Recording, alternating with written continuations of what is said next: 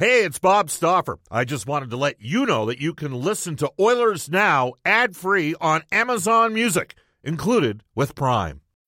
When you need mealtime inspiration, it's worth shopping Kroger, where you'll find over 30,000 mouthwatering choices that excite your inner foodie. And no matter what tasty choice you make, you'll enjoy our everyday low prices, plus extra ways to save, like digital coupons worth over $600 each week. You can also save up to $1 off per gallon at the pump with fuel points. More savings and more inspiring flavors make shopping Kroger worth it every time. Kroger, fresh for everyone. Fuel restrictions apply. Another day is here, and you're ready for it. What to wear? Check. Breakfast, lunch, and dinner? Check. Planning for what's next and how to save for it? That's where Bank of America can help. For your financial to-dos, Bank of America has experts ready to help get you closer to your goals. Get started at one of our local financial centers or 24-7 in our mobile banking app. Find a location near you at bankofamerica.com slash talk to us. What would you like the power to do? Mobile banking requires downloading the app and is only available for select devices. Message and data rates may apply. Bank of America and a member FDIC. Portions of the Oilers Now podcast are brought to you by ProAmSports.ca. We return to Oilers Now with Bob Stauffer. Brought to you by Digitex. Service for any brand in your office? Yeah, Digitex does that. D I G I T E X dot C A on Oilers Radio. 630 CHED. It's 1236 in Edmonton. Welcome back, everybody. Some guests on our show receive gift certificates to Ruth's Chris Steakhouse. Follow the sizzle to Alberta's own Ruth's Chris Steakhouse, 9990 Jasper Avenue. Go see Rebecca and the staff at Ruth's Chris. Hey, it'd be a great place to go tonight before the game. To Ruth's Chris, Wednesday night's date night. You can dine for $120. He is uh, one of the most popular guests we have on this show. Joins us every Wednesday, and he has for all seven seasons that we've been over here at uh, the 630 CHED building since uh, we converted from Oilers Lunch to Oilers Now. We welcome back. Oh, wait a sec here. Wait a sec. Brandon, what did I do? There we go. We welcome back from NHL Hockey on Rogers, Craig Simpson. Hello, Craig. How are you? I'm doing great, Bob. How are you? Uh, not bad. Not bad. Guess we'll uh, we'll see tonight. You know what I'm saying against San Jose. But before we get to the San Jose Sharks, what did you think of the game last night against Calgary? Oh, you know, a game that uh, I listened to Todd's comments after, and some you can agree with. Uh, you know, it was a game that was in the balance and that easily uh, could have been at least tied and gone to overtime or won. But uh, I agree with your assessment earlier. There was you know far too many passengers in a in a natural rivalry in a in a game that is close to to be feeling good about it. Uh, you know, it's one that uh, I felt you were bang on the the driver of the game was your captain again, and he made things happen pretty much every time he was on the ice. But it was a little surprising and shocking uh, in a game like that, uh, in a tight one that's in the balance, that just far too many guys really weren't able to, to make an impact. And as you know, that's been something that's been far too uh, common an occurrence. So, Craig, uh, you know this. I have a pretty good memory. Okay? Right? Yep. And I do recall what your perspective was when the Edmonton Oilers signed Milan Lucic. yeah, I, I think we were still on the air when it was coming up, and uh, they were talking about it. And I, I think I said to you then, I just uh, I wouldn't have done anything more than a three-year deal, and uh, with the no, with the mindset of just his age and timing of his career, the the miles that he's had on, and you know, just the potential for a drop off. Uh, uh, I thought the the term was going to be really important. I, I think you could afford to maybe overpay, as often you have to do in those kind of situations. But um, you know, I felt that for sure by the I think I said near the end of the second year you'd be regretting the uh, the deal, and you know, unfortunately for him, this has been one of those years that's completely got away from him. And I agree with your comments earlier in the show that you know just doesn't look like he has. Uh, uh, the confidence or ability to make any plays right now, and I, you know, I felt that as a player before. It's something that you have to try to struggle through and deal with, but uh, I just haven't seen enough of the other intangibles. Uh, as you mentioned, I, I think it's really important if you're not scoring or you're not contributing offensively that you have to do at least something to be physically engaged in every game. Uh, you watched them a lot over the years, working all those games out of Toronto, that, that 2013 series. Yeah. And you know what? He he scored big goals for Boston in that playoff series, including. I, did he not get? Uh, he, I, I, think he got the four three goal when they got the two goals in the final. Yeah, in, I think on the comeback. Yeah, and then he was in on one of them around but the net. I had a, I had a, a scout say to me, Bob, uh, he was a secondary leader in Boston. The drivers of the team were Chara in defense and Bergeron at forward. Would you agree with that sentiment? Oh, absolutely. I don't think there's any question. And you know, I, I I look at that as a player. There's there's nothing to be ashamed of of being a secondary leader guy. Uh, I think you just always understand what your role is and how you can complement better players and how you can interact with your team and you know give a spark when you need to. Uh, so I, I don't think that it's necessarily anything damning on him as a player but it does change always when you go to another team. And when you go to another team, and there's an expectation that you can be a guy that uh, you know pulls everybody and drags the rope uphill. Uh, I think that's where you can, you know, lose yourself a little bit. And I'm not sure whether even I don't think here there was any expectation that he would be the the lone driving guy. But right. I, I I haven't seen that ability. You know, I look at you to be able to complement a great player or even two of the good players like uh, McDavid or Draisaitl, uh, I look at that even myself in my career. I would never say that I was a lone driver guy, but uh, you find what you can do to mesh your skills with the top guys. And uh, I'm just shocked that you know it hasn't been a better uh, combination. Right, right now, I just think the way that the play dies with him so often that it's just a killer to have him anywhere near uh, McDavid or Draisaitl because it's got to be frustrating for them. Uh, well, and, and you can, I mean, you can appreciate that, and, and you know we've we've had some some laughs over the years, Craig. But the fact is, in the 1990 Stanley Cup Final, you were on the best line for the Oilers, and when the money was on the line, you know, and you've always deferred to Mark Messier and Glenn Anderson in terms of your achievements as a team and your role on that line. You, you played a pretty significant part playing with those guys, but you could play the part. You know what I'm saying? Yeah, and I, I think that's where I'm a little surprised at the drop off this year, and and I, I think uh, I know myself. If I were a player, you know, on the second half of my career, and uh, in an opportunity in a new team with some great players, you know, your entire focus would be finding a niche with one of those two. I mean, I'd have a target going. I'm going to play with McDavid, and I'm going to make sure they can't take take me off the line. And part of that is, you know, making sure you're in the best shape of your life, making sure your foot speed is up if that's something you're going to need to play with a guy like that.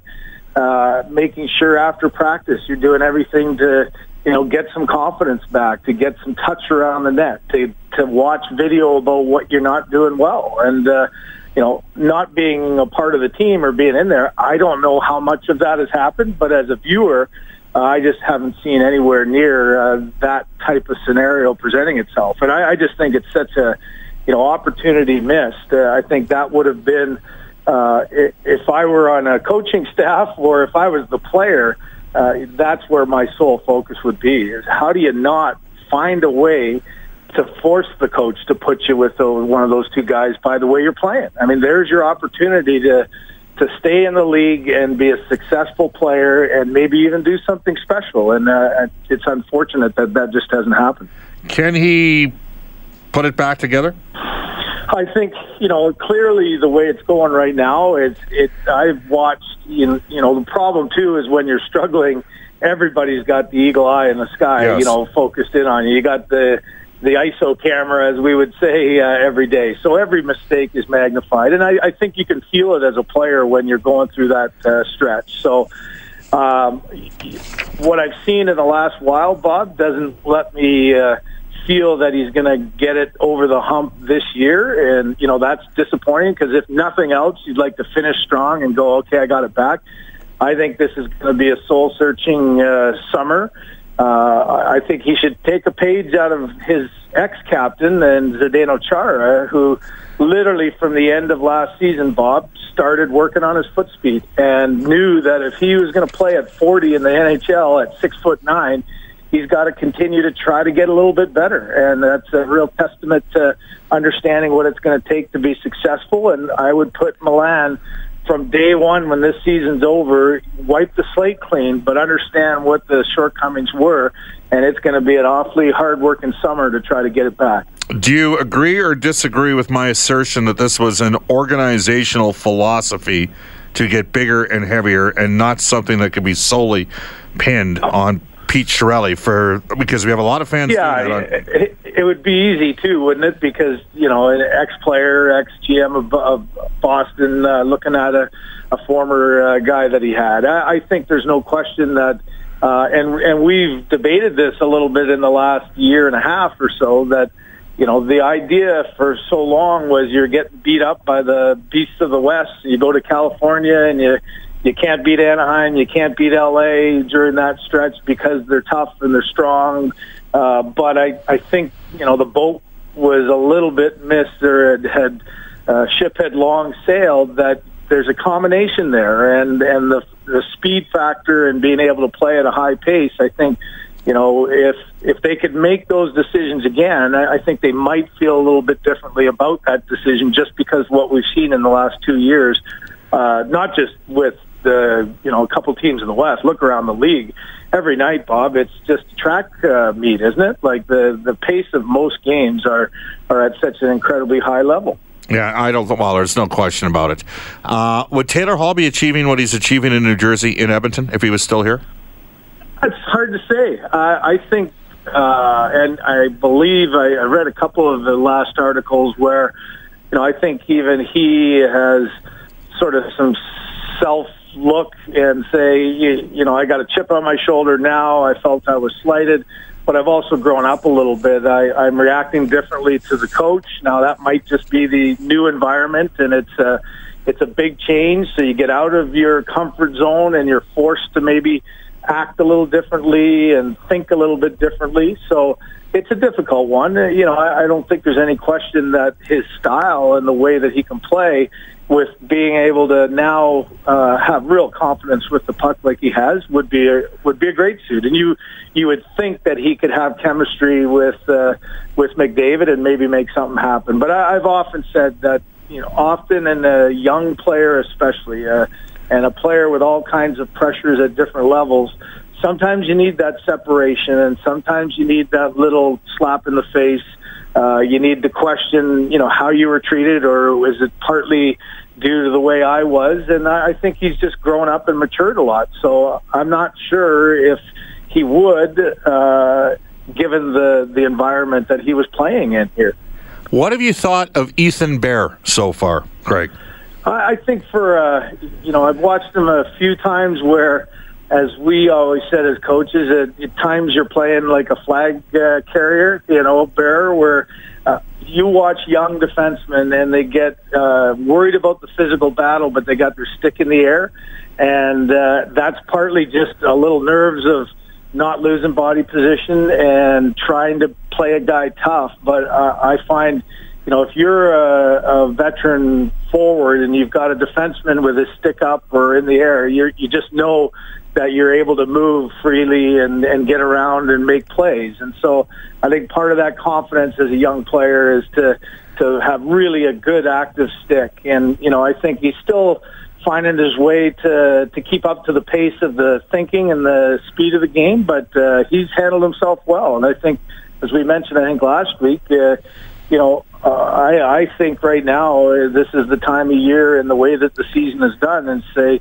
know, you got a guy who hasn't hurt you in six games, so why not start pushing the development of some of your younger players uh, in a time where you know at worst you're going to lose, and right now that's you're not going to be in a playoff run. Uh, I, uh, listening to you earlier, I would have just say, why are you bringing Klefbom back? Uh, that that to me doesn't make sense to play another five games and then have a procedure. Get the procedure done, get the healing started, and get going. And so that's opened up a spot for Ethan to play, and I think he's, he's handled himself well. Uh, by the way, there would be an overwhelming sense of agreement uh, from our texters on our Westlock Ford text line, Craig Simpson, uh, of that effect. So the position is what it is. You know what's sad about it, Craig? Connor McDavid has been fantastic for about 20 games. Like he was Yeah, I brilliant last night, wasn't he? Yeah, I, I thought again watching last night. Uh, that's where we were talking the last few weeks about. Well, what do you want to see down the stretch? And I, I think if I was a player wanting to stay with the organization and get an opportunity to grow and get uh, get playing, you know, your captain is showing you every night uh, the kind of effort that you have to have, and uh, I think it's another testament to him as a player, the way he wants to be the best player every night, and uh, that's what makes the great players just that great. And so, no, he's been very impressive, and I think that's the kind of thing you need as a leadership role to say, you know, disappointment or not, we we got to come to play every night, and we got to try to be the best player we can be. And you know, part of it you could say, I said to you before, I, I, there's not a chance that he's not incredibly motivated to try to win another Art Ross. And I, I, I think every great player has the team's goals uh, firmly entrenched, but let's face it, the team is going to have success if those players play at that high level. And uh, I still think he's holding out hope that he can have a good streak at the end and, and catch up to Kucherov and the rest. Well, he's got some work to do now because Kucherov got three more points in a seven. Yeah, he's he had a little bit of a lull, and that's where he caught up. So, but again, there's the kind of season Kucherov's had as well. He, he's been from day one, one of the best players in the league by far. All right, I'm going to take you to a trip down memory lane because you were involved in this incident as a member of the Pittsburgh Penguins. And I oh. always admired this about you, Craig, because this wasn't an area that you were, you know, you could finish plays off. You were a great net front presence, smart player, could play with elite players. But you showed up and you battled as a, as a teammate as well. Remember when Bobby Gould went after Mario? Yeah, yeah. My, Who was the first? You were the first guy in there, weren't you? I got kicked out of the game because I jumped in on him, but uh, no, it was in Washington at the old uh, uh, Landover, Maryland, and uh, you know what? It was partly Mario's doing too. In in fairness to Gould, Mario was the one kind of in, antagonizing him a little bit and went after him, and Gould absolutely like just one punched him. So, no, I, I that's the role I was playing on his line. He's your best player. He's a teammate and a friend, and so there's no question that there was. It, it wasn't a thoughtful reaction. It was just one that you you did instinctively. And I, I watched last night. The thing that really bothered me. Here we, go. Here we go. I know where you're going. Yeah. Well, it, it's not even necessarily jumping into fight. Uh, what just I couldn't believe was uh, Kassian after both McDavid got hit. He didn't get hit all that badly, but it was after the whistle, and uh, and then Nugent Hopkins get bumped. And if you watch the replay, it wasn't even that he didn't go in and fight. It, you don't necessarily need to fight in that situation, but he never even changed his body language and never even reacted. Both either a hard stride in to grab somebody and have a talk, or even discuss. That that to me, Bob, was more okay. You're not even engaged in the game. You, you don't have to take a dumb penalty or jump in and necessarily fight, but you got to have a reaction there and show some body language that that ticks you off, and you're not going to do that to my best two players. Yeah, Craig, I'm with you 100. Uh, percent Where are you headed this week? Uh, I got Toronto the rest of the way. So uh, this week we got uh, the Canadiens who have had uh, about as forgetful a season as the uh, the Oilers have this year, but we got Montreal and Toronto. Have some fun with that. Thanks for your time. All right, Bob. That's Craig Simpson from NHL Hockey on Rogers, 1253 in Edmonton. We'll get to some trivia when we come back on Oilers now. When you want to fly your Oilers colors with fan gear or outfit your fan cave, there's only one place ProAmSports.ca. Jerseys, apparel, headwear, and memorabilia from your favorite players and teams. Whether it's the NHL, the CFL, the NFL, MLB, or more, ProAm Sports are your fan cave specialists. And if it comes with a ProAm Sports certificate of authenticity and hologram, you know it's 100% authentic, hand signed memorabilia. So no matter who you cheer for, ProAm Sports has got your guy. Visit their Edmonton showroom on St. Albert Trail. Fill your fan cave at proamsports.ca. That's proamsports.ca. This is Oilers Now with Bob Stauffer on Oilers Radio, 630 CHED. 1256 in Edmonton. Welcome back, everybody. Bob Stauffer in the 630 CHED Studios. This is Oilers Now. Reminder, uh, by the way, apparently they sold the game out in Germany right away. So um, I'm hoping Dennis Aliberti and New West Travel can come through. We're going to be uh, doing an Oilers Now roadie to Europe in the fall. Your New West Travel package includes flights, hotel, game tickets, and welcome receptions. Reach out to uh, register now for the Oilers Now hockey road trip in Sweden. 780-432-7446 or online at newwesttravel.com. Two, Stauffer Trivia. Four, Mr. Lube. Winter driving begins at Mr. Lube, Canada's leader in car maintenance. Here we go. All right. Uh, this guy who was once a member of the Edmonton Oilers organization was, before a car accident, pound for pound, one of the scariest and toughest men in pro hockey. As a member of the San Jose Sharks at 780-496-0063, named this legendary WHL and uh, NHL enforcer. He had a brief career in the National Hockey League and had maybe the best fight ever, top three fights ever with Bob Probert.